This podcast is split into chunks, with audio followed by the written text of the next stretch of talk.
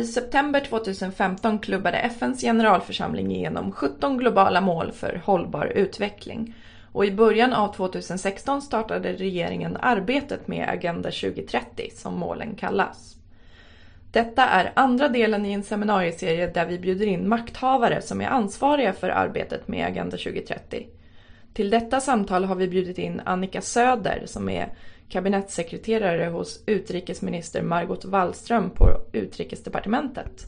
Lennart Wolgemut från FUF och Hanna Hansson från Concord intervjuar och samtalet spelades in den 18 april. Vi är väldigt glada att ha Annika Söder här. Den här serien som vi bedriver nu på FUF ska komplettera alla de som berättar om SDG.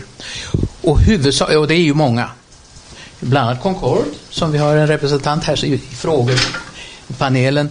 Men också eh, Global utmaning och eh, UD själv och Hammarskjöldfonden. Men de flesta talar om vad. Vad-frågorna. Och vi har tillsammans med de andra bestämt oss att FUF ska nu zooma in på, på hur-frågorna. Hur går det här till? Hur ska man jobba inom olika områden? Och många av er var här då Ulrika Moder var här och hon talade då om biståndssidan och PGU-sidan och hur man ska jobba där. Och nu ska vi tala om hur man i utrikespolitiken ska arbeta eh, med SDG. Och det är ju en väldigt stor del av det här och det är väldigt viktigt. Eh, och, eh, och sen hoppas jag att vi får hit näst, som nästa statssekreterare från Finansdepartementet för att tala om hur vi jobb, ska jobba med det här internt i Sverige med de inrikespolitiska frågorna. Och eh, det ska gå till så att, eh, som förra gången, att vi ber Annika, och, och, jag tror inte Annika behöver en presentation, eh, att eh, starta och hon får så mycket tid på sig som hon vill.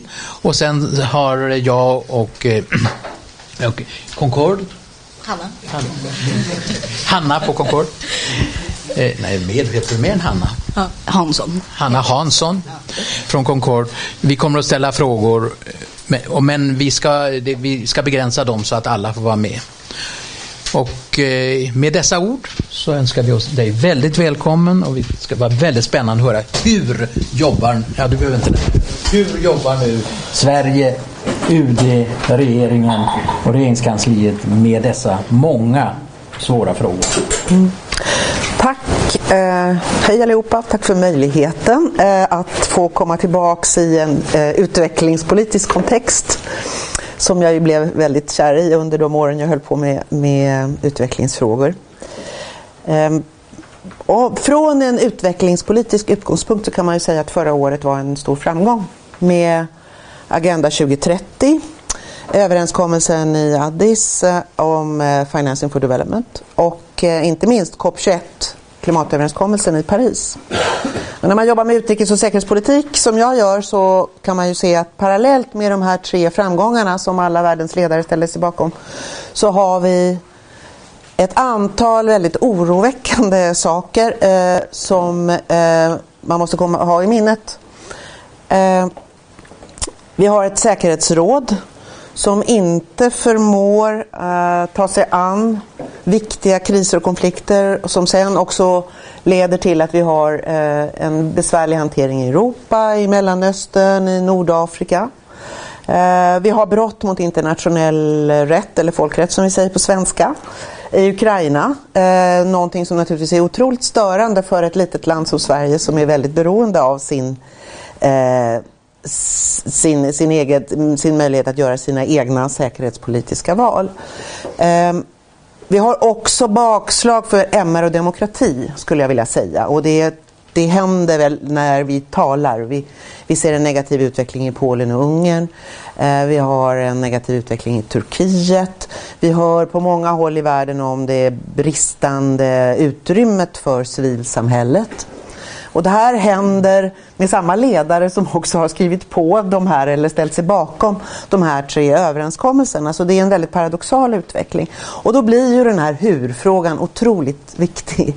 Hur kan vi som tror att Agenda 2030, om den uppfylls, faktiskt kommer att få bort de här problemen som jag just nämnde. För uppfyller vi alla målen där, då kommer de här problemen som har att göra med krig, konflikt och förtryck att försvinna. Hur kan vi få fler Eh, ledare eh, och beslutsfattare att göra rätt saker så att vi så snart som möjligt eller senast eh, år 2030 kan vara en situation som är bra och bättre också på området fred och säkerhet och mänskliga rättigheter och demokrati. Så det är en väldigt stor utmaning och jag vill också säga det att eftersom jag har jobbat väldigt länge på UD, det har aldrig varit så svårt som det är nu. Så svårförutsägbart och så krävande när det gäller saker som dyker upp hela tiden och, och som i många avseenden är oförutsägbara och som berör oss på ett väldigt, väldigt tydligt sätt och som sätter väldigt många principer eh, i fråga och där många aktörer, eh, statliga och andra, eh, är beredda att ge upp principer för, för att klara någonting på kort sikt. Så det är en otroligt paradoxal utveckling. Därför ska vi vara väldigt glada för att FN ledning faktiskt har sett till att de här sakerna har hänt. I en tid när vi också har rätt att ifrågasätta vad FN gör på många sätt, eh, på många sätt och vis. Eh, så låt oss då hänga upp så mycket som vi kan på Agenda 2030 eh, på eh, COP21 från Paris och på eh, eh, Addis Ababa Agenda for Action som den ju heter, AAA. Um, ett ord om Agenda 2030 som jag tycker är alltid viktigt att komma ihåg och det har säkert Ulrika pratat om förut, det är ju att vi har nu en universell agenda. Det är inte som millenniemålen bara för de fattiga länderna att leva upp till vissa eh, mål som de rika länderna tyckte sig kunna finansiera utan nu har vi alla åtaganden och vi måste alla eh, anpassa oss. Och jag, även om det inte ingår i uppgiften så tänkte jag nog ändå säga några ord om hur vi jobb, ska jobba med det här i Sverige för jag tror det är väldigt, väldigt viktigt. Även om min kollega Anneli eh, Rosvall kommer att prata om det vid ett senare tillfälle. En del kommer ihåg Agenda 21 som ju var en eh, svensk uppföljningsmekanism av eh, överenskommelserna i Rio. Och där engagerades ju kommuner och landsting och många andra aktörer, inte minst civilsamhället, för att från kommunal nivå och uppåt i hierarkin eh, genomföra miljöåtaganden.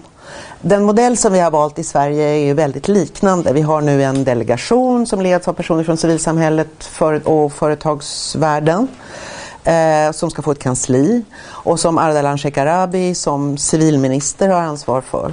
Eh, och tanken är att det arbetet ska då genomsyra det svenska eh, diskussionen och genomförandet under hela perioden fram till Agenda 2030. Jag kan säga mer om det men jag vill säga det därför att det, det ska då kopplas till det initiativ som Stefan Löfven tog den dagen som eh, Agenda 2030 antogs i september. Och det var ett initiativ med åtta andra eh, regeringschefer Eh, där de nio då tillsammans gjorde ett åtagande att gå före i genomförandet av Agenda 2030. Och det är ju verkligen en hur-fråga. Tanken att de här nio från stora och små länder eh, på olika kontinenter eh, ska ta ledningen i att rapportera på vad man gör inom de olika målen, 16 eller 17 hur man väljer att beskriva målen och också inspirera andra. Och därför är det väldigt viktigt att vi också har en nationell plan som ju naturligtvis nu i, precis, i princip är bara i sin linda. Men om vi inte har en nationell plan kan vi inte göra bra rapportering och då kan vi inte heller eh, inspirera andra. Så tanken med det nationella är att vi ska ha kommuner, näringsliv, fackföreningar, universiteten och naturligtvis civilsamhället ska vara med och, och genomföra eh, den här agendan. Och eh, vi kan notera att OECD har redan sagt att Sverige ligger i framkant så vi, det vill väl till då att vi får allting på plats och, och får det hela att och, och rulla på. I det nationella genomförandet vill jag också slutligen säga så har vi då en del områden som Eh, Eh, har funnits på agendan länge men som genom att de står i Agenda 2030 tydliggör de rika ländernas ansvar. Ett sådant prioriterat område är då hållbara eh, konsumtions och produktionsmönster. Eh, och det är ojämlikhet och utbildning. Och just nu pågår då en kartläggning av vad vi är bra på, vad vi är dåliga på och hur vi ska prioritera våra ansträngningar för att, att visa att vi är, att vi är på, på banan. Det kommer att resultera i en handlingsplan och olika referensgrupper och så hoppas vi då att eh, kommuner, landsting, länsstyrelser, företag och eh, universitet och civilsamhället ska arbeta med de här eh, frågorna. Eh, statsministerns grupp av nio då kommer eh, sannolikt under hösten att göra en, en större manifestation kring hur de jobbar och det kommer att vara på väldigt många olika sätt eftersom det är väldigt många olika sorters eh, länder. Eh, och vi hoppas att det ska nå fram till exempel till företagsvärlden och vi har kontakter med World Economic Forum som är väldigt intresserade av att föra eh, arbetet som bedrivs då i Tyskland, Sverige, Tunisien, Brasilien. Vi får väl se hur det går med det. Eh, eh, Östra Timor, eh, Sydafrika och några till som jag just nu inte kommer ihåg. Eh, hur, hur vi kommer att bedriva arbetet. Sen kommer FN ha en återrapportering eh, i sitt ehm, eh, högnivåforum Eh, och det kommer väl sannolikt att bli så att nästa år, 2017, så kommer länder att kunna börja rapportera. Vi börjar ju, särskilt de rika länderna, vi börjar ju från noll i den meningen att vi inte har några baselines för att tala eh, biståndsspråk. Så det handlar ju också om att konstatera var står vi i de olika frågorna och vad är möjligt att uppnå uppnå över, över tiden och så ser det ju också ut på väldigt många håll. Och det här gäller naturligtvis också fattiga länder eftersom som många här vet så är det ju eh, det som karaktäriserar många länder som, eh, som är fattiga är att de också saknar data och statistik. Och att det i sig är ett problem när det gäller, när det gäller eh, uppföljningen. Ehm, vi har också ett särskilt engagemang i de här frågorna tillsammans med AU. Så att eh, den här veckan så kommer det faktiskt vara ett stort möte i New York där eh, Isabella Lövin och Åsa Romson tillsammans med eh, företrädare för de flesta länderna i Afrikanska unionen kommer att ha ett eh, seminarium i New York för att redovisa eh, Eh, betydelsen av det här och uppmuntra alla att engagera sig i den här, eh, i den här agendan. Eh, sen kan man ju då fundera över hur ser, hur ser utvecklingsdiplomati ut eh, och vad, vad kan vi göra eh, som, ett, som ett litet land för att påskynda den här utvecklingen och för att ta i de svåra frågorna. Eh, och de svåra frågorna är ju, som jag var inne på, det som egentligen inte står i målen, eh, det som gäller mänskliga rättigheter och demokrati. Det finns god samhällsstyrning, det finns frihet från våld och andra saker som ju är nya i eh, målsammanhanget i FN och som återfinns i mål 16. Här har vi varit pådrivande under såväl förra regeringen som den här regeringen när det gäller att lyfta de frågorna. Och vi har försökt att göra en ansats som är den av brobyggande eh, för att inte eh, antagonisera många länder som är tveksamma till det här. Sen kan man ju ha synpunkter på att de är tveksamma. Men det gäller att få eh, må så många aktörer med sig som möjligt. Eh, tolkningen av frihet, som, frihet från våld tror jag i många fall har, kommer att gälla eh, Ehm, det som kallas för domestic violence, våld mot kvinnor eh, och den typen av våld. Eller kanske lätta vapen som är ett stort problem i, i till exempel i Centralamerika där jag var förra veckan. Ehm, men att vi däremot kommer att ha svårt att använda Agenda 2030 för att driva eh, de stora eh, fredsfrågorna som vi borde eh, driva igenom idag. Och då tänker jag på Syrien, Irak, situationen i, i Nordafrika, eh, kärnvapenhotet. Eh, och att där finns det ju också andra instrument. Eh, Agenda 2030 är bra och heltäckande eftersom den tar upp också frågor som klassiskt har varit inom freds och säkerhetsområdet. Men vi måste också komma ihåg att det finns, det finns möjligheter genom säkerhetsrådet, det finns möjligheter i regionala organisationer att också driva frågor som har att göra med, med, med fred och konflikt. Sen vet vi alla som sitter här att konfliktförebyggande, social och ekonomisk utveckling och utjämning är egentligen det som är den allra viktigaste faktorn för, för fred. Men för att komma dit måste man ju också få slut på de krig som pågår. Eh, och där tror jag snarare att eh, kanske EU, eh, kanske kontakter med länder eh, i de regioner som berörs av de här konflikterna. Snarare är vägen framåt. Här har vi också stora ekonomiska frågor som det kanske för för långt att gå in på men, men vi har naturligtvis eh, hela frågan om olja, oljepriser och eh, oljeländers ställning i förhållande till varandra som väldigt viktiga konfliktdrivande frågor som jag inte tror att vi löser med, tyvärr, med Agenda 2030. Eh, om, om inte i förlängningen eh, delar av eh, Agenda 2030 som jämställdhet, hållbara konsumtions och produktionsmönster och frihet från våld också slår an i de länderna så att man får en annan typ av av resonemang i de länderna om vad faktisk eh, utveckling och vad faktisk makt och påverkan eh, är för någonting. Eh, några ord kanske om den feministiska utrikespolitiken. Eh, den här regeringen är ju väldigt ambitiös på ett antal områden. Eh, vi har klimatfrågan både internt och internationellt. Vi har feminismen både internt och internationellt. Eh, vi har flera andra frågor som vi mainstreamar. Eh, och det blir nästan lite komiskt när man tänker att vi ska mainstreama Agenda 2030 och så ska vi mainstreama feministisk utrikespolitik och alla de här frågorna ska då main mainstreamas med varandra. Och då gäller det att liksom ha någon sorts förankring någonstans så att man ser var man är på väg. Att vi inte bara mainstreamar med varandra utan att vi också sätter tydliga mål för vad vi ska uppnå med klimat, Eh, med de olika delarna av Agenda 2030 eller med den feministiska utrikespolitiken. För den feministiska utrikespolitiken är ju både mål och medel. Den är både, för att igen prata biståndska, både mainstreaming och crosscutting. Eh, det är konkreta saker som ska göras men det är också ett sätt att tänka. Så när Stefan Löfven säger att vi har en feministisk regering då betyder det att vi nu ska ge oss in på Eh, Eh, genderbudgetering i all, på alla budgetområden. Det börjar vi med nu. Och det kommer att bli väldigt intressant och väldigt svårt för det finns inte så jättemånga andra länder som man kan följa ett exempel från.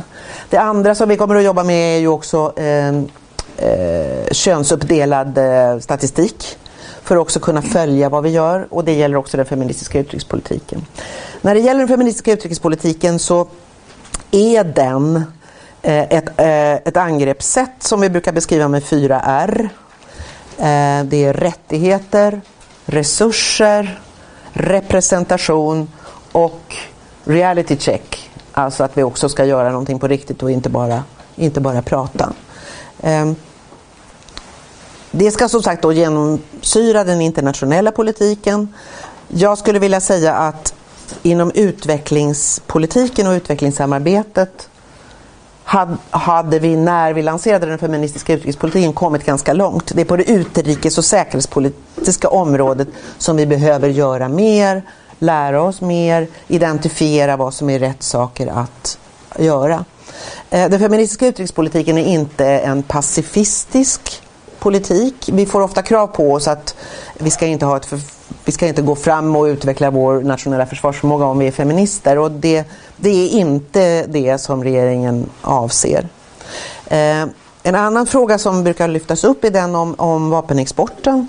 Eh, och där finns det, ju det, finns, det är ju relevant att tala om vapenexport i samband med feminism och därför så är vi väldigt glada för att vi har en Eh, en utredning som ligger på regeringens bord som ska bli lagstiftning och där mänskliga rättigheter och demokrati som kriterier för vapenexport kommer att stärkas avsevärt. Och vi planerar att lägga fram en lagrådsremiss till hösten eller tidigt på våren för att ändra på regelverket när det gäller feministisk utrikespolitik.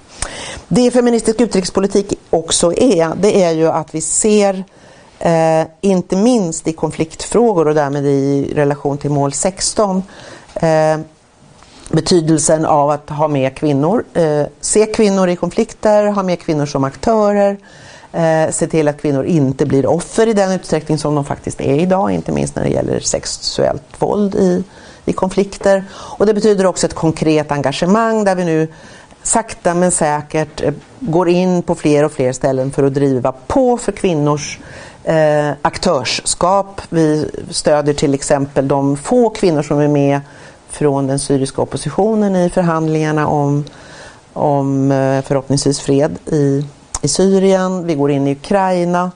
Eh, vi har också gjort projekt i, på ett antal ställen, Uganda, eh, Palestina och så vidare för att i de eh, kris och krigssituationer som är aktuella också eh, tydligt spela en roll för mål 16 men också då för mål 3 tror jag det är som är, är frågor om jämställdhet och, och kvinnors ställning.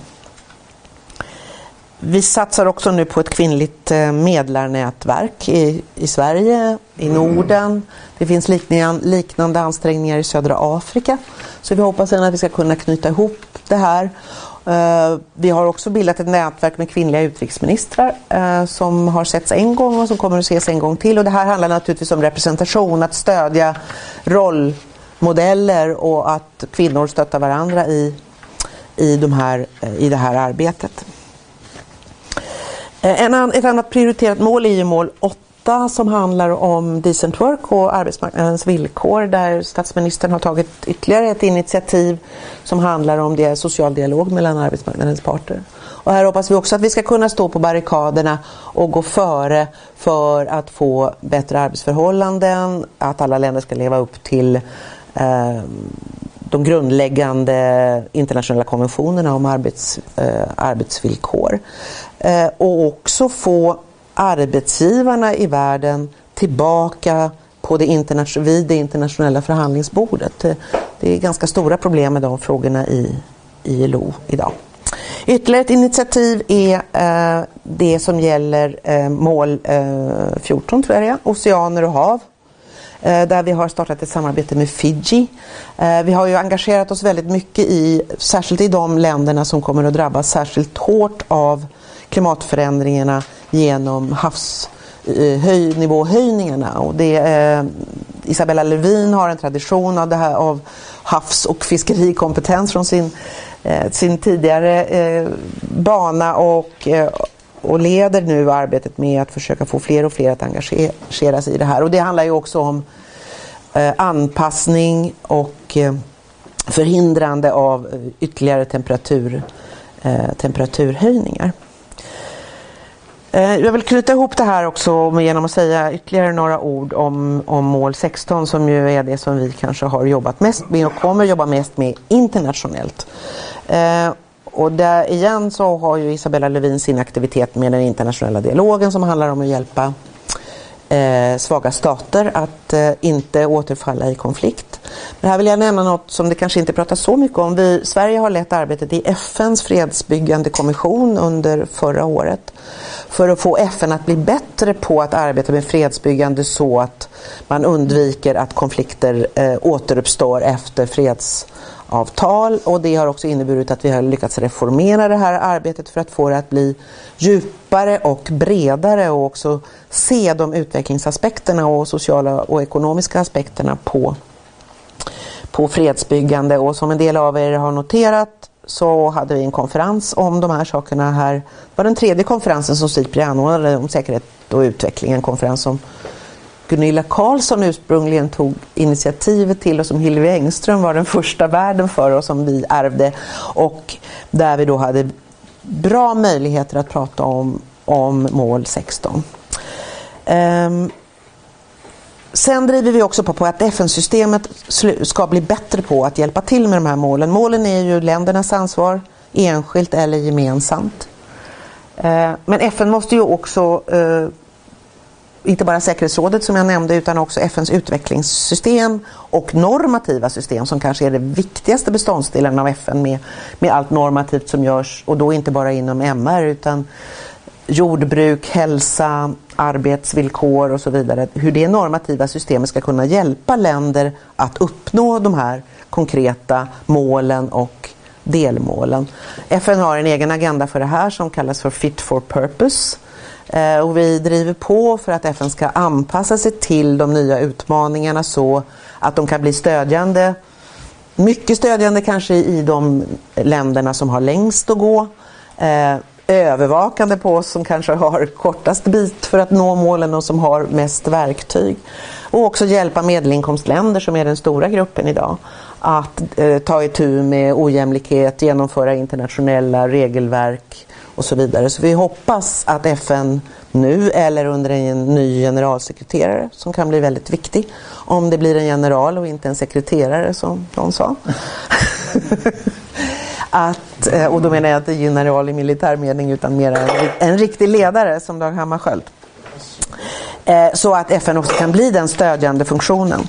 Slutligen vill jag säga att jag tror att det finns en målkonflikt mellan PGU och Agenda 2030 som jag tycker är väldigt spännande eftersom jag själv var med och skrev den propositionen en gång i världen. Eh, för politik för global utveckling handlar ju om global utveckling. Vad kan Sverige göra för att det ska bli bättre på andra håll? Agenda 2030 sätter ju väldigt tydliga mål också för oss. Nu ska vi göra det här. Och kanske kommer vi hamna i situationer där den globala utvecklingen står i strid mot ett, snabbt uppnående av ett nationellt mål. Och då måste vi också väga den här globala utvecklingen mot vårt nationella mål. Om vi har ett sysselsättningsmål till exempel så kan ju det stå i strid med ett globalt klimatmål eller vårt eget klimatmål. Så det här kan bli väldigt, väldigt spännande i denna tid av av mål och mainstreaming-arbete. Eh, Tack. Tack så hemskt mycket.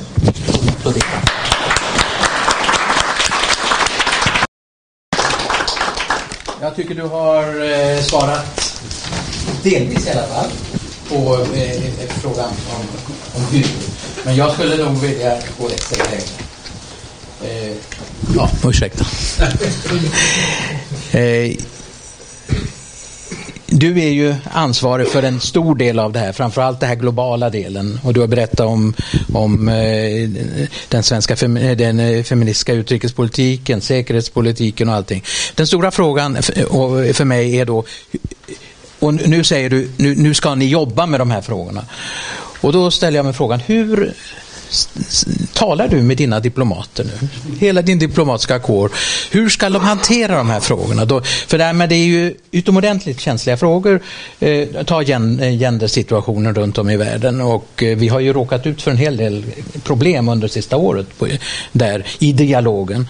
Och då är alltså frågan lite grann, hur för man den här dialogen så att man inte kommer i konflikt utan att man eh, kan föra en dialog som för fram de här frågorna i länder där det är ganska hopplöst. Alltså hur hanterar man, vad, har, har ni någon teori för hur man för dialog?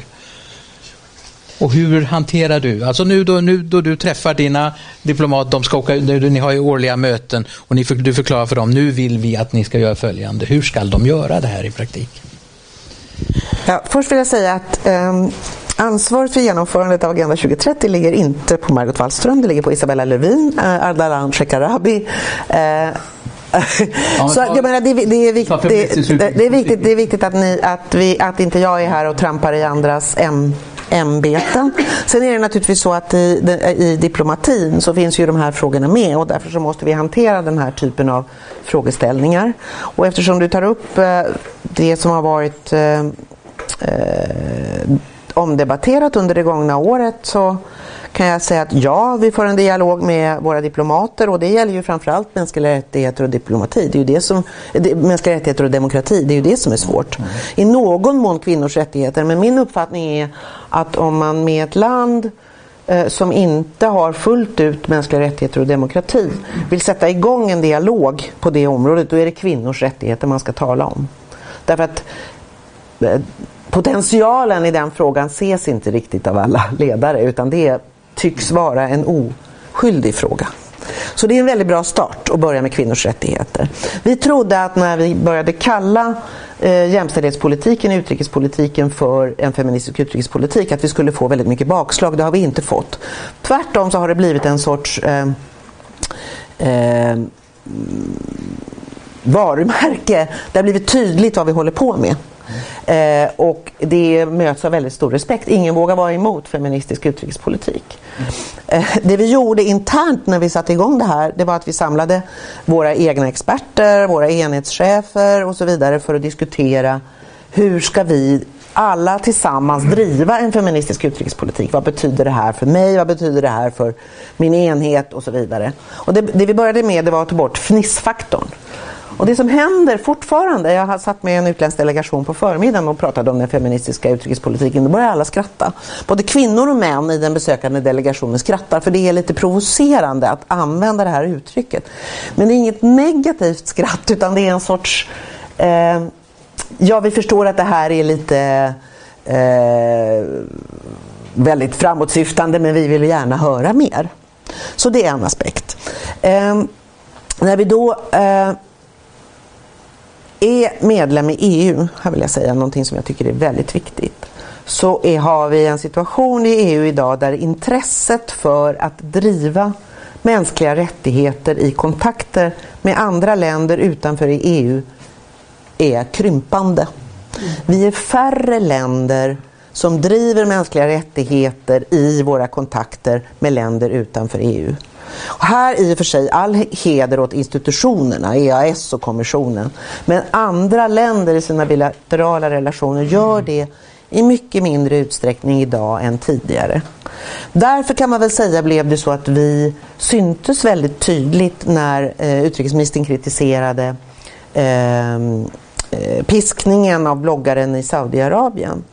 Och eftersom vi bara några månader tidigare hade erkänt Palestina så visste naturligtvis ledare i Saudiarabien att Sveriges röst skulle höras i arabvärlden. Eh, så det blev naturligtvis ganska tungt för dem med de två faktorerna eh, samtidigt. Vi har sen eh, i alla diskussioner som vi har på UD och med våra, våra utsända diplomater eh, diskuterat hur når man resultat på mänskliga rättighetsområdet med länder eh, Eh, där det finns brister. Och då finns det ett antal saker man kan göra. Eh, något som är väldigt viktigt är att vi ställer upp och blir granskade själva av FNs olika kommittéer, att vi deltar i det som kallas för Universal Periodic Review som ju äger rum i MR-rådet eh, och där alla länder blir granskade och får rekommendationer av alla andra länder och där man sen då, där vi får kritik för olika saker och där vi försöker då eh, genomföra förbättringar och så rekommenderar vi alla andra länder att göra likadant. Ehm, vi tror också att det är väldigt viktigt att föra en tydlig dialog eh, direkt med dem som vi är kritiska mot. Att det är väldigt viktigt att eh, öga mot öga tala om problem. Och det är inte så svårt som man kan tro. Eh, och det kan ju också vara ett sätt att, att nå resultat. Men som jag sa inledningsvis så ser jag ju tyvärr inte nu att mänskliga rättigheter och demokrati är på väg framåt utan att det tyvärr är på väg bakåt. Och så därför måste vi hela tiden pröva våra strategier och vi måste också se vilka allierade vi har. Och inte bara kanske vara allierade med, med ett EU som också har sina interna problem när det gäller demokrati och mänskliga rättigheter. Utan också knyta andra allianser och stödja länder eh, som, delar, som delar våra värderingar. Jag tror också det är viktigt att ha en demokratisyn som är djup i den meningen att vi, att vi alla måste återerövra demokratin hela tiden. Det är ingenting vi kan ta för givet. Och att vi också måste se att demokrati är mer än allmänna val. Det är deltagande, det är kunskap, eh, det är social jämlikhet och på MR-området så handlar det ju naturligtvis om civila och politiska rättigheter men också om ekonomiska, sociala och kulturella rättigheter. Nu fick du igång mig. Ja, mycket bra. Nu fortsätter vi gå, gå djupare. djupare. Just det. Eh, ja, det är så många spännande bitar att följa upp. Men jag, jag tänkte, och jag vet också att det är någonting som, som är väldigt viktigt eh, för dig och för, för UD. Eh, eh du nämnde det lite grann, att Sverige och regeringen var ju snabba med att annonsera den här nystarten för Sveriges politik för global utveckling, vilket ju också är någonting som vi från civilsamhället har välkomnat och att man ser det som ett verktyg för att uppfylla Agenda 2030. Eh, men frågan är väl ändå hur det ska gå till i praktiken. Vi har fått en redogörelse tidigare från, bistånd, eh, eller från statssekreteraren hos biståndsministern med handlingsplaner och så vidare. Men jag undrar mer konkret när det gäller att hantera de målkonflikter som vi ser och då kanske framförallt de som ligger på utrikesdepartementets bord när man ser målkonflikten vad gäller vapenhandel kontra PG, perspektiven i PGU, rättighetsperspektivet och, och så. Vad, vad, finns det för förhandlingsplaner för att, för att hantera den politik idag som ju, där man inte har nått hela vägen. Som jag sa så arbetar vi ju nu med lagstiftningen om vapenexporten och förutom det som jag just nämnde om kriterier för mänskliga rättigheter och demokrati Demokratikriteriet kommer vi, vad jag vet, att bli ensamma om i hela världen för övrigt när det gäller, när det gäller vapenexporten. Så kommer vi också ha ett avsnitt som handlar om politik för global utveckling och samstämmighetspolitiken. Och den väntas nu under Ja, det kommer alltså i lagstiftningen så Ja. tittar vi också på hur, vi ska, hur PGU ska komma in, precis som utredningen har föreslagit. Och den kommer att komma, ehm, lag, det blir väl lagrådsremiss i höst och proposition till våren. Precis. Mm. okej. Eh, sen så nämnde du också det här med, med, eh, med Stefan Löfvens högnivågrupp och det initiativ som man har tagit med de övriga åtta länderna. Eh, nämnde lite kort något, någonting som skulle hända till hösten. Eh, du får gärna berätta mer om det och sen eh, lite mer konkret eh, vilka initiativ som finns här. Vi har fört en viss eh, dialog med dina kollegor inom eh, regeringskansliet och tillsammans med de övriga eh, stats och regeringscheferna i de åtta länderna om vad det innebär att vara en ledare och att det finns ganska stora förväntningar på det. Så om du kan berätta vilka initiativ som kommer, kommer ut där och kanske framförallt hur de här länderna kommer att jobba redan nu från början med sin egen rapportering för Agenda 2030. För från våra eh, synvinkel så är det en, en viktig aspekt att också direkt vara, vara redo för granskning. Och nu valde ju Sverige inte att, att rapportera på sitt genomförande i år till hög, högpolitiska forumet. Vilket ju sänder lite sådär mixade signaler. Så no, gärna mer konkreta initiativ och hur du tänker att man ska använda den här högnivågruppen. Ja, jag har varit inne på det redan och det här är som jag sa, det är inte mitt bord utan det är de andra statsråden och statssekreterarnas ansvar. Ehm, så om vi ska prata utrikespolitik och, och eh, eh Agenda 2030 så är det egentligen en annan, en annan vinkel eh, än den du frågar om, Hanna. Eh, och jag, upprepar, de här åtta länderna eller nio länderna eh, arbetar med att göra rapportering. Eh, det har bedömts i Sverige att vi inte är mogna för att rapportera i sommar eh, eftersom vi inte har, tagit fram underlag. Vi vet inte var vi står i olika frågor. Vi har inte baselines som jag just var, som jag just var inne på. Så, så det får vi nog skrivas på seriositetskontot. Eh, att vi vill ha någonting att komma med innan vi, innan vi rapporterar. Hur, okay, det, här, det här är väldigt intressant. För, för även då Ulrika var här så var det ganska svårt att dra de där gränserna och hon var inte heller riktigt säker då. För det, det här är utvecklats väl hela tiden. Då vore det intressant att säga, vad är din då roll i hela, hur ser du din roll i det här? Eh, för att eh, det, det är ju biståndsministern, det är på, eh, på Finansdepartementet och det är på, hos Kristina Persson som, som huvudansvaret ligger. Men det, ni är ju med allihopa på något sätt. Och, och, Vi är alla ansvariga Ja. för våra politikområden. Ja, men hur, hur, får du, hur får du den här diskussionen? Finns det en, stat- är det statssekreterargruppen som diskuterar de här fördelningarna eller, eller är du med på fin- finans- Jag, jag är med i den här statssekreterargruppen med Ja, de statssekreterarna som du just nämnde. Men sen har ju alla statssekreterare och statsråd ansvar för sina olika politikområden. Mm. Eh, när, såväl när det gäller eh, de nationella målen i Agenda 2030 som när det gäller politik för global utveckling och eh, att den ska bidra till en rättvis och hållbar global, glo- global utveckling. Så det är ju de områden vi har berört som också berör mig. Sen är ju Margot Wallström och därmed jag ansvarig också för, för departementet. Vi är administrativt ansvarig. Så vi, vi är ju med då och ser till att ambassaderna får rätt information och instruktioner. Men det är, Isab- det är Isabella Lövin som håller i Agenda 2030 och i, och i PGU. För så är arbetsfördelningen i regeringen. Okej, för att tillåta att alla ska vara med och fråga, en fråga till då. Och den eh, egentligen, eh, bara för att återknyta till det du sa, det finns vissa frågor det är som helt tydligt blir allt svårare att driva idag. Och eh, du nämnde demokrati och mänskliga rättighetsfrågorna.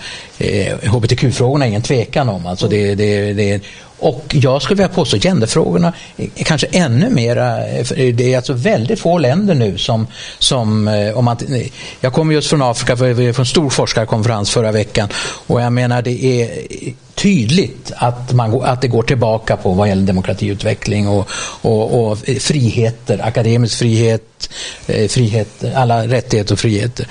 Och så att det här blir en jättestor fråga och jag är väldigt, eh, jag känner väldigt starkt för just den här frågan, hur man för de här dialogerna. För att jag tror att Sverige har en ganska unik position. Vi är en väldigt tydlig politik.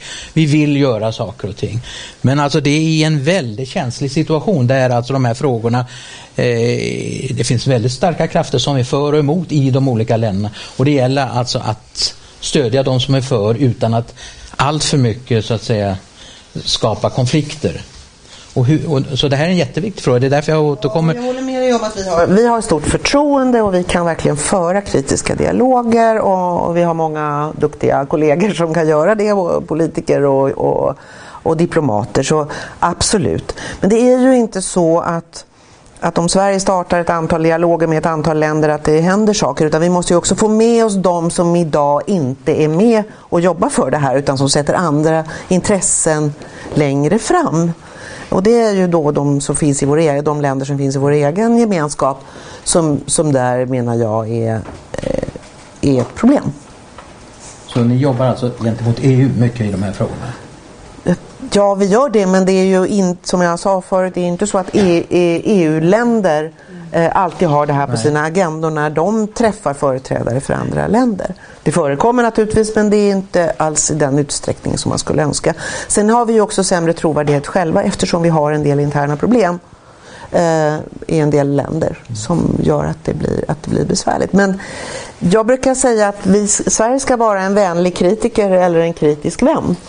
Mm. Eh, och det är ju lite olika beroende på vilken relation man har. Att, eh, enda vägen framåt är ju att vi driver de här frågorna med någon sorts respekt och lyssnar på dem som har andra åsikter och som bär sig illa åt.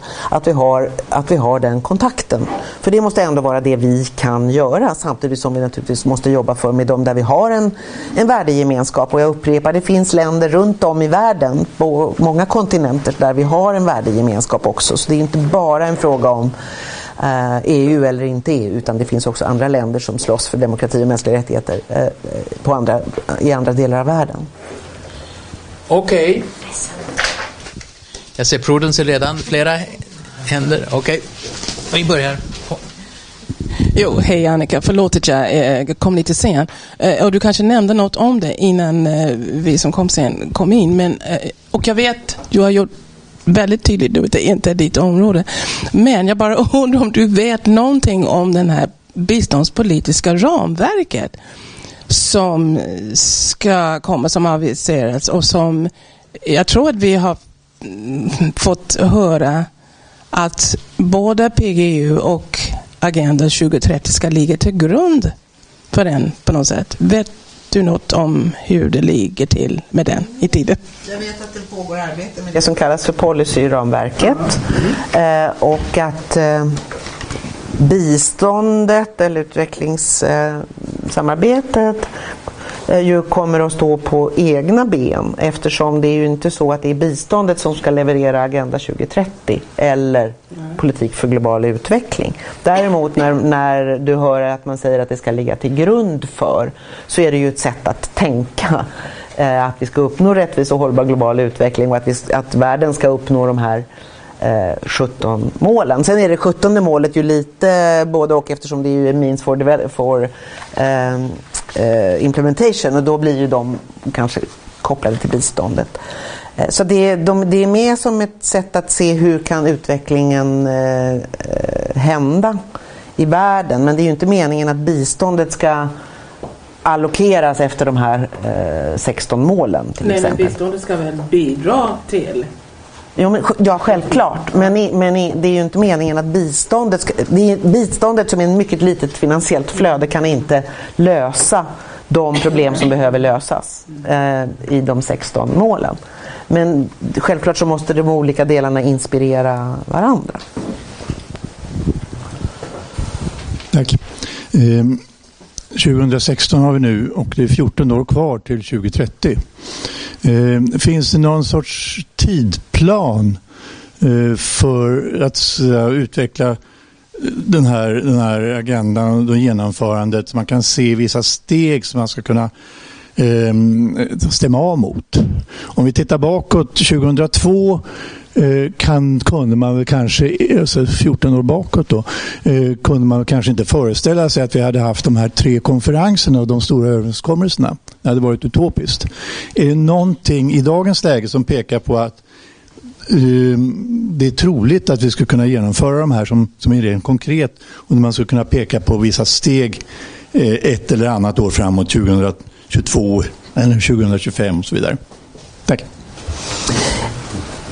Det har talats om eh, femårs eh, uppföljningar. Men jag vet inte hur konkret det är. Men jag tar med mig den frågan tillbaka till mina andra statssekreterarkollegor också som någonting som, som vi skulle kunna använda i Sverige. Sen kan man ju också ha det internationellt så att man ser att det finns en rörelse. För er som har följt millenniemålen så hände det ju nästan ingenting under väldigt lång tid. Under väldigt lång tid. Och det var ju de sista åren som det hela accelererade. Uh, som man fick igång sätt att mäta och rapportering. Uh, och så blev det just det här som jag tycker är fel, nämligen att många biståndsgivare gav biståndspengar till de olika uh, målen, då, de sju målen som var millenniemålen.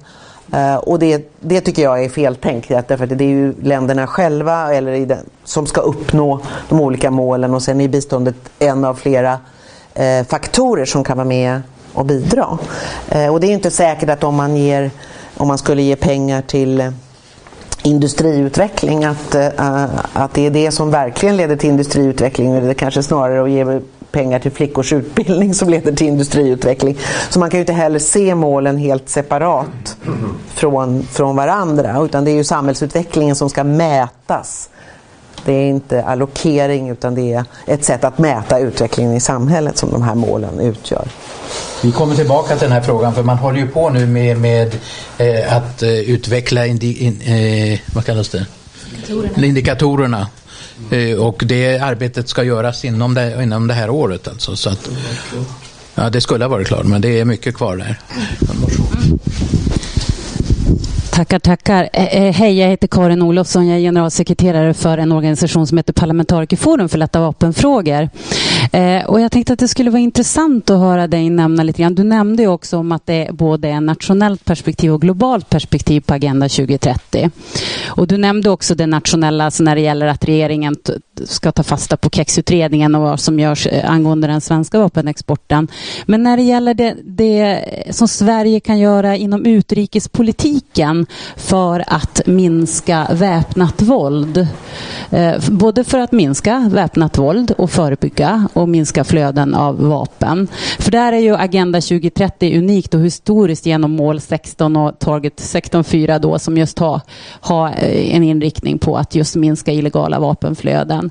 För som världen ser ut idag så är det ju vitalt att just jobba konfliktförebyggande och också minska vapenflöden. Hur ser du att Sverige utrikespolitiskt kan, vi gör kan ju verka redan för massor det. på det området i och med att vi också har stärkt nedrustningspolitiken i allt från kärnvapennedrustning till arbetet med lätta vapen och vi var ju väldigt aktiva i den överenskommelsen ATT som slöts förra året, eller var det för förra året.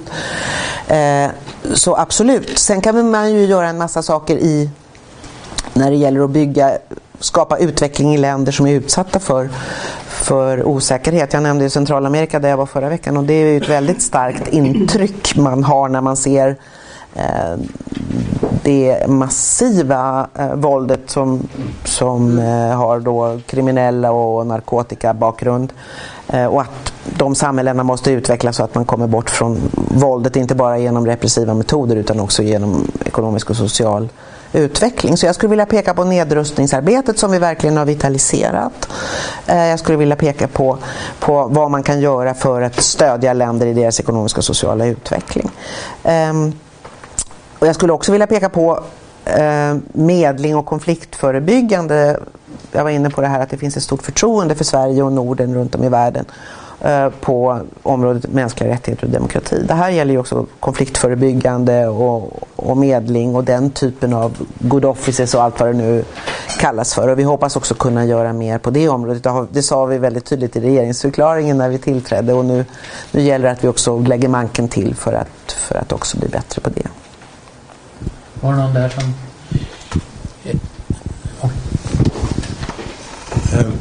Ja, Lars Ingelstam, jag har två, två frågor. Jag skulle nog vilja om, för, att du förtydligade lite på, på Karins fråga. Alltså ni har lite delegationer och ambassadörer och sånt på gång.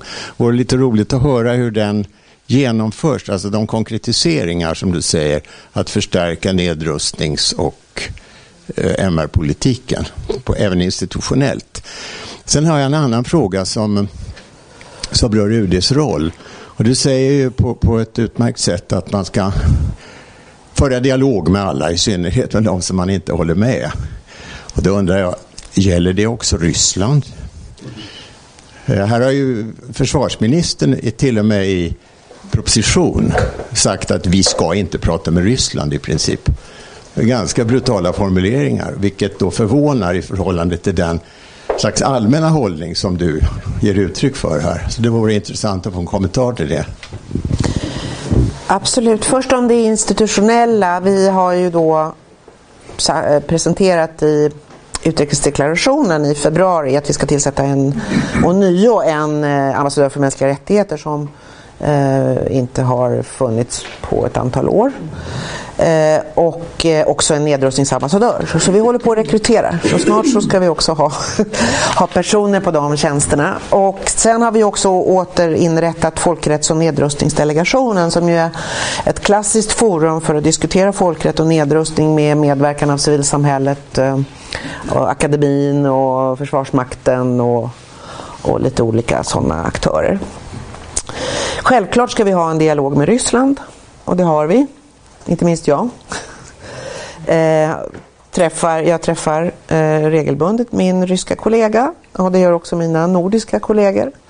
Eh, jag hoppas att vi ska kunna stärka samarbetet i Östersjön genom de subregionala organisationerna som vi har, Arktiska rådet, Östersjörådet och Barentsrådet för att eh, eh kunna samarbeta kring, kring frågor av, av gemensamt intresse. Det kan vara miljö, Eh, migrationsfrågor, eh, organiserad brottslighet eh, och liknande. Så absolut, för det vi måste åstadkomma i vår region det är ju inte ytterligare eskalering utan avspänning och då måste vi hitta vägarna att hitta den avspänning för att det går ju inte att lösa de här problemen med militära medel. Men det ligger väl någonting i det Lars säger här att det här är lite, lite dubbla budskap som, som finns. Och det är jättebra att du under hand jobbar, att du jobbar med den här diplomatin men det är både e, framförallt EU har ju uttryckt flera gånger eh, ganska tydligt att man inte vill eh, diskutera med Ryssland. Ja, där har du helt fel mm. därför att EU har ju en regelbunden dialog med Ryssland. Eh, eh, vi har sanktioner mot Ryssland men Mogherini och Tusk och andra ledare i EU talar ju regelbundet med, med, med Ryssland. Eh, förbundskansler Merkel och president Hollande träffar ju regelbundet Putin, regelbundet Putin för att tala om situationen i Ukraina. Eh, så att, sen, dessutom har vi ju ledare lite längre bort från Ryssland i Europa som eh, träffar eh, ryska ledare regelbundet. Okay. Eh, en fråga kanske som är en biståndsfråga men i allra högsta grad också en utrikespolitisk fråga och det är ju den minskande flödet av bistånd nu påverkar ju FN-systemet. Och eh, just nu så förhandlar ett par av FN-organ, bland annat UNRIST, om sin överlevnad. Hur ser du på, hela, på frågan om alltså minskade resurser och, och hur det påverkar FN? Jag tycker att äh, äh, regeringen genom Isabella Lövin har gjort en väldigt bra avvägning när det gäller våra biståndsresurser. Och också att vi gjorde en väldigt bra uppgörelse kring att sätta ett tak för hur mycket som får avräknas på eh, asylmottagning. Eh, och det var ju som alla har sett i media en, en diskussion som vi hade mellan UD och, och Finansdepartementet. Jag tycker också att vi har gjort en bra avvägning när det gäller resurser till FN. Eh, och vi är inte problemet. Det är andra länder som är problemet. Eh, och å ena sidan, eftersom jag själv har jobbat i FN och vet hur det fungerar, så kan det finnas anledning att vara kritisk ibland mot effektiviteten på en del håll. Eh, men det är väldigt beklagligt att våra grannländer och en hel del andra länder har skurit ner sitt bistånd väldigt rejält i tider när internationell solidaritet behövs mer än någonsin. När vi har fler flyktingar eh, i världen än vad vi har haft sedan andra världskriget. Att, att man då inte ställer upp är anmärkningsvärt. Sen är det ju så att flera av våra grannländer som tidigare har varit kärn, så kallade kärnstödsgivare till FN-organen har ju slutat vara det. Så snart är det bara vi kvar som, som betalar kautschuk och pennor och kontorsstolar eh, medan de andra gör eh, projekt som de kan eh, sätta upp eh, skyltar om. Och det här, det här bekymrar oss väldigt mycket. Och det är också viktigt när vi nu vill driva reformer i FNs utvecklingssystem och sådär att vi också finns där som en sorts... Eh, tills, vi borde finnas där tillsammans med de andra nordiska för att utgöra en, en, en bas i det här arbetet, reformarbetet som måste hända. Margareta Ingelstam. Och jag vill följa upp det här med Ryssland. Att, eh, eh och också hur vi har skapat de 200 åren av fred i Norden. Bland annat genom då vänortssamarbetet. Och där finns ju vänorter mellan då Sverige och Ryssland, eller har funnits aktiva 27 stycken, men som har minskats just på grund av då den här utvecklingen.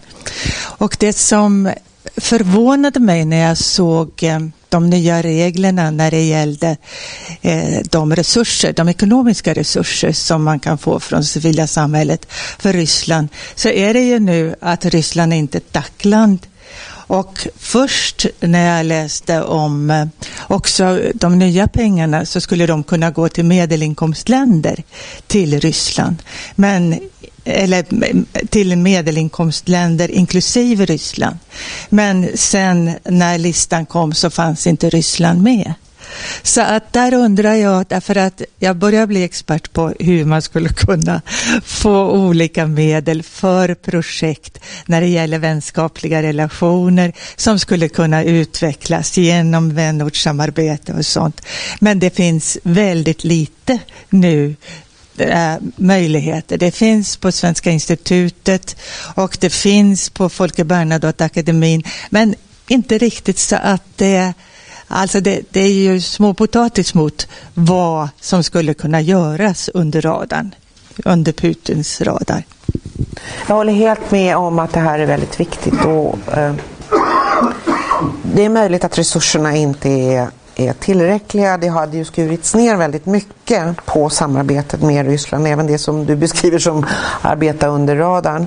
Eh, så nu har Margot Wallström har sagt flera gånger att det är väldigt viktigt att, att vi utvecklar kontakter people to people eller län eller kommuner och så vidare.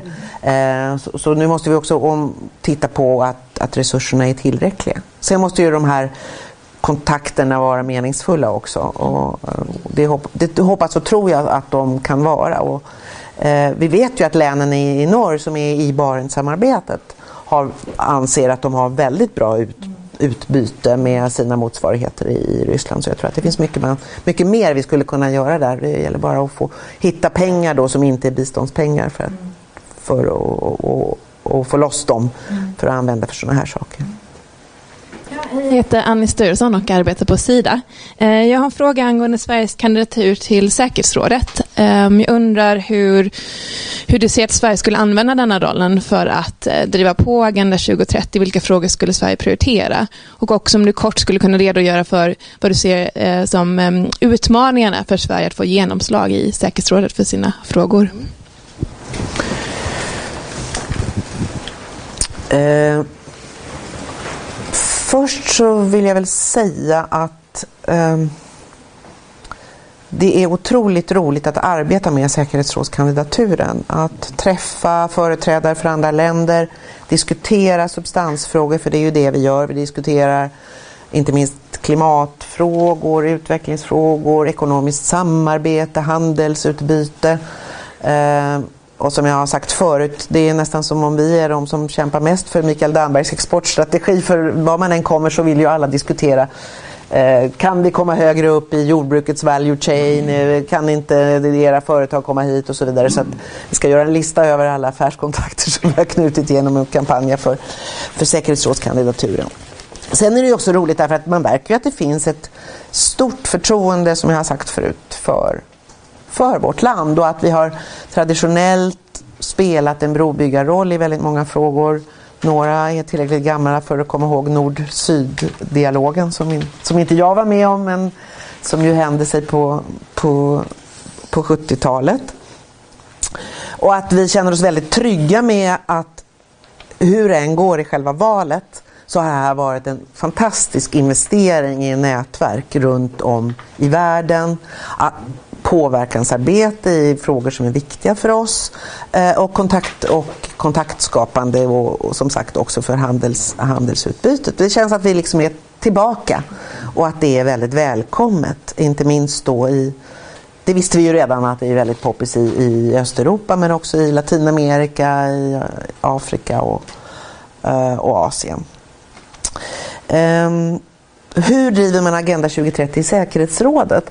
Här är vi ju inne på en fråga som är ganska känslig i FN-systemet. Eh, väldigt många länder i, i, det så kallade G77, eh, det vi kallade för utvecklingsländer förr i världen, de vill ju inte att utvecklingsfrågor ska komma upp i säkerhetsrådet därför att där har de fem permanenta länderna vetorätt och styr och ställer med allting utan de vill att sådana frågor ska behandlas i andra organ, i Ecosoc eller i generalförsamlingen där alla har varsin röst. Eh, men jag tror att vi är på väg i ett skifte nu när det gäller vissa säkerhetsfrågor. För 15 år sedan var det omöjligt att prata klimat och säkerhet i säkerhetsrådet. Det ville inte utvecklingsländerna göra om jag nu använder den termen. Idag välkomnas den diskussionen därför att man ser hur eh, viktigt det är att också anlägga ett, och, åtminstone ett mänskligt säkerhetsperspektiv på, eh, på till exempel klimatfrågan. Eh, så å ena sidan när vi är ute och pratar om vår kandidatur så pratar vi mycket om Agenda 2030 och klimatfrågor och utvecklingsfrågor. Eh, I säkerhetsrådet så, så finns det utrymme att ta upp Eh, kvinnor, fred och säkerhet, klimat och säkerhet, pandemier och säkerhet kanske. Det som finns på den nationella agendan precis som på den internationella eh, agendan. Vi kommer ju också spela en roll när det gäller metod. Hur ska säkerhetsrådet jobba? Vi kommer att driva på för ett franskt initiativ där för att begränsa användningen av vetot. Eh, vi kommer själva att vara väldigt transparenta och konsultera mycket, mycket mer än vad de, många av de länderna som sitter i säkerhetsrådet idag gör. Alltså prata med de som berörs av en konfliktfråga som, som diskuteras i, i säkerhetsrådet. Och vi kommer också ha kontakt med andra EU-länder. Eh, de två EU-länderna som är permanenta medlemmar i säkerhetsrådet, Storbritannien och Frankrike, kör ju sitt eget race där. De är inte i dialog med, med övriga EU. Och så står det också att de får göra i EUs fördrag, men vi tänker jobba, tänker jobba närmare. Um, så att jag tror att vi kommer, att vi kommer att ta med oss stora kunskaper om vårt närområde, uh, om kanske också om den kontinent som förekommer mest på säkerhetsrådets agenda, nämligen Afrika. Uh, men också om vissa eh, horisontella frågor då, som kvinnofred och säkerhet, sexuellt våld, klimat eh, och andra frågor. Just det. Eh, jag, tänker, jag, kan, jag kan inte låta bli att fråga dig eftersom jag vet att du också har lång erfarenhet av att jobba inom FN-systemet och så vidare. När vi nu har landat i Agenda 2030 som vi på många sätt ser som goda åtaganden så sitter vi ju fast med det där att det är ett frivilligt åtagande. Man kom nästan ingenstans när det gäller formuleringar kring ansvarsutkrävande. Jag tror att så fort man säger ansvarsutkrävande i FN så slutar hälften av representanterna andas en stund. Eh, vi, vi, saknar ju mycket där och vi jobbar nu från civilsamhällets sida med att liksom, hur, hur kan vi bygga upp bästa system för det här och använda FN-systemet det som är bra men också trycka på eh, eller använda existerande mekanismer eh, och inte bara skapa ytterligare en rapporteringsbörda. Har du några nå tankar kring det, både eh, från dina erfarenheter inom FN-systemet men också hur Sverige, som du ju nämner, är en eh, god vän av FN och just delta i att bygga upp de här systemen. Hur, hur tänker du att man kan göra? Vad är möjligheterna? Jag tänker att det som gjordes i FNs regi i stor utsträckning under arbetet med utarbet under utarbetandet av målen det var ju en för FN unik process när det gäller konsultationer med civilsamhället och, och, andra aktörer på nationell nivå. Och där finns det ju någonting som är väldigt viktigt att bygga vidare på därför jag tror att nationellt ansvarsutkrävande är väldigt viktigt. Precis som vi Eh, är vana vid och mår bra av nationellt ansvarsutkrävande eh, så tror jag att det som det som byggdes upp på många håll runt om i världen av, med civilsamhällesorganisationer och ibland också parlament eh, att det är någonting att bygga vidare på för det kan inte bara ske i FN utan det måste också ske på nationell nivå. Eh, sen tror jag att man kan göra saker i FN. Jag tror på naming and shaming men precis som du säger Hanna så drar ju många sig undan. Och i den här situationen som jag började med att beskriva där vi har eh, i många avseenden en väldigt dålig utveckling. Både när det gäller civilsamhällets utrymme, krig och, och konflikt och så vidare. Eh, att då hoppas på att vi ska få en stor stöd från många ledare för, för ordentliga uppföljningar, rapporter och eh, naming and shaming i, i FN. Det, det tror jag tyvärr inte. Vi kommer ju att jobba för det och vi kommer ju att vilja bli granskade när vi är klara med vårt grundarbete. Eh, men vi kommer ju att bli granskade här hemma också. Så det, eh, och, det, och så, så ska det ju vara. Ehm, men jag tror att vi, det går att åstadkomma saker genom att också att, att eh, parlament och civilsamhällen håller ihop internationellt och att jag är lite tagen av att FN har blivit en mötesplats på, en mycket större, på ett mycket mer tydligt vis än vad det var för tio år sedan. Eh, att civilsamhällets organisationer deltar på ett helt annat sätt. I dels i de olika delfrågor som vi har pratat om här men också i arbetet med Agenda 2030. Att både led, regeringschefer, företagsledare och eh, akademiker och civilsamhället faktiskt är där och att det har blivit det forum inte bara för 193 medlemsländer utan också för andra internationellt engagerade tror jag det är lite lovande även om vi det var ju väldigt länge sedan vi tog några bindande beslut överhuvudtaget på något område. Det är väl det svåraste vi skulle kunna ge oss på idag, tyvärr. Fast det behövs mer än någonsin. Vi börjar närma oss slut så att är det någon mer som vill säga någonting så säg till. Bertil, sagt till. Jag heter Bertil Odén. Jag skulle vilja att du berättade lite mera om Sveriges roll när det gäller indikatorerna och data arbete. Du nämnde eh, här hur svaga baseline som finns i OECD-länderna på grund av att man inte har strukturerat statistiken efter några eh, 20-30 mål någonsin så därför måste man göra det. Men i, de, i väldigt många länder, inte minst i Afrika, eh, är statistiken i största allmänhet dålig. Sverige har i biståndssammanhang stött ju eh, statistik eller uppbyggnad av statistikinstitutioner i ett antal länder. Men i, inom ramen för det. Och samtidigt som vi vet att eh, liksom, millenniemålsdiskussionerna kom ju igång först när man efter ungefär halva 15-årsperioden började få fram Uh, statistik men på, samtidigt som man hade en fullständigt urusel baseline för så många länder. Så att det, den där, man kan undra liksom vad de där siffrorna sa. Men från, Eh, men alltså om, eh, eh, har Sverige tagit någon sorts initiativ för att och liksom förbättra förutsättningarna för också då eh, samarbetsländer? Då är vi inne på biståndssidan kanske, men, men ändå. Eh, finns det, och, och, eller har och gör Sverige det här separat eller gör man det i EU-kontexten? Eh, vi gör det in, separat kanske jag inte skulle kalla det för, men vi arbetar ju i FN och vi har ju en internationell avdelning på Statistiska centralbyrån som säkert många känner till som är engagerad i arbetet med delmålen och, och indikatorerna i själva rapporten som låg till grundval för Agenda 2030 och även i beslutet om Agenda 2030 så lägger man väldigt stor vikt vid statistik och säger att det behövs en data revolution och sådär. Eh, jag är eh, tyvärr inte uppdaterad på vad, hur mycket som sker i FN idag eftersom jag inte håller på med, med de frågorna. Eh, men jag håller med dig om att det här är, är väldigt, väldigt viktigt för att vi sen ska kunna se hur det är med framstegen och för att det ska börja så tidigt som möjligt, att vi inte ska vänta till 2025 med arbetet. Eh, jag tror inte att det finns någon EU-samordning förutom att Eurostat spelar en väldigt viktig roll i vårt eget statistikarbete. Så jag kan tänka mig att, du kan, att man kan se att, att Eurostat borde kanske anpassa sig till, till det här också eller ta ur sin rika eh, statistik som de har och, och bidra till det här. De kanske också är med i FNs arbete, det, det känner jag faktiskt inte till. Som sagt, vi tänker, det här är en väldigt viktig fråga. Vi tänker återkomma Ja, till det den. För det, och, och då ta hit de som verkligen håller på med det här. Så att, och det ligger ju lite utanför ditt eh, område.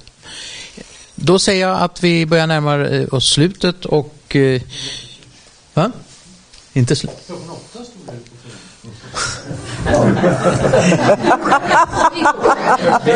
Det är mellan sex och åtta beroende på hur, eh, eftersom Annika var så tydlig, konkret och tydligen lyckades eh, svara på så många frågor redan innan under sin presentation och det har ju kommit en hel del frågor så tycker jag ändå att vi har kommit fram, vi ändå lämna en, möjlighet till dig att, att eh, säga några avslutande ord.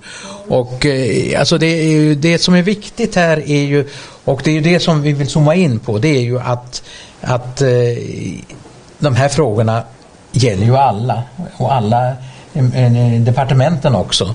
Och, eh, för jag tror ju alltså att UD har en roll här som är större än vad de flesta eh, eh, tror och tänker. Och det gäller ju just att föra de här di di dialogerna internationellt. Och inte bara med länderna kring hur de ska förbättra sin, eh, sin demokratiutveckling, MR, gender, utan det är ju också att hålla frågorna i FN-systemet gående och att se till att, det, att eh, man inte tappar momentum. Och där har UD en viktig roll bredvid eh, då biståndssidan. Eh, Eh, Och eh, så jag hoppas väldigt mycket på att, att du i din dialog med, ambassad, med ambassadörerna och ambassaderna att håller den här frågan väldigt högt uppe. Det gjordes en studie faktiskt på SADEV-tiden som tittade på hur för regeringskansliet ut sitt budskap. Om vi har en fråga som vi tycker är väldigt central, hur för vi ut det? till EU, till, eh, till FN-systemet och det visade sig alltså att det saknades en hel del i just det där hemma påtryckningsarbetet. Och eh, ta gärna fram den rapporten. Mm. Eller låt dina medarbetare ta fram den för det är alltid bra att titta på gamla utvärderingar också. Jag vill absolut inte att det ska framstå som vi struntar i Agenda 2030 utan det jag vill förklara är att eh, det är andra statsråd som har ansvaret för genomförandet av Agenda 2030, vilket vi också talade om innan jag kom hit. Därför att jag talar gärna utrikes och säkerhetspolitik och Agenda 2030. Jag talar gärna eh, genomförandefrågor när det gäller diplomatin och UDs övergripande ansvar. Och eftersom vi har en samlad politisk ledning på UD med, med bistånd och eh, utrikes och säkerhetspolitik och i någon mån handel även om, om det finns på ett annat eh, departement så kommer vi naturligtvis att hålla ihop verksamheten också när det gäller Agenda 2030 och se till att våra ambassader och representationer får de verktyg som de behöver. Och jag tycker också att vi, vi står på en väldigt bra grund därför att alla våra diplomater ser ju att här har statsministern engagerat sig, här är Isabella Lövin, här har vi eh, Kristina Persson, här har vi eh, Ardalan Shekarabi och naturligtvis Margot Wallström som, som alla driver på både för politik för global utveckling och för Agenda 2030.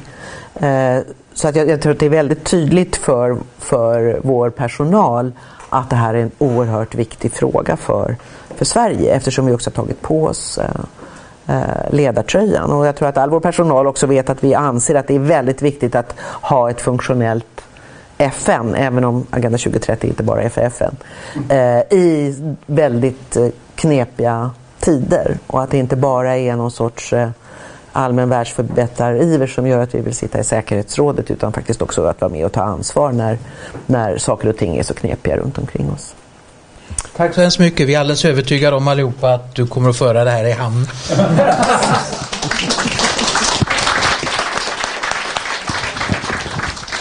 Och tack allihopa för att ni kom. Vi fortsätter, det kommer att bli mera i den här serien.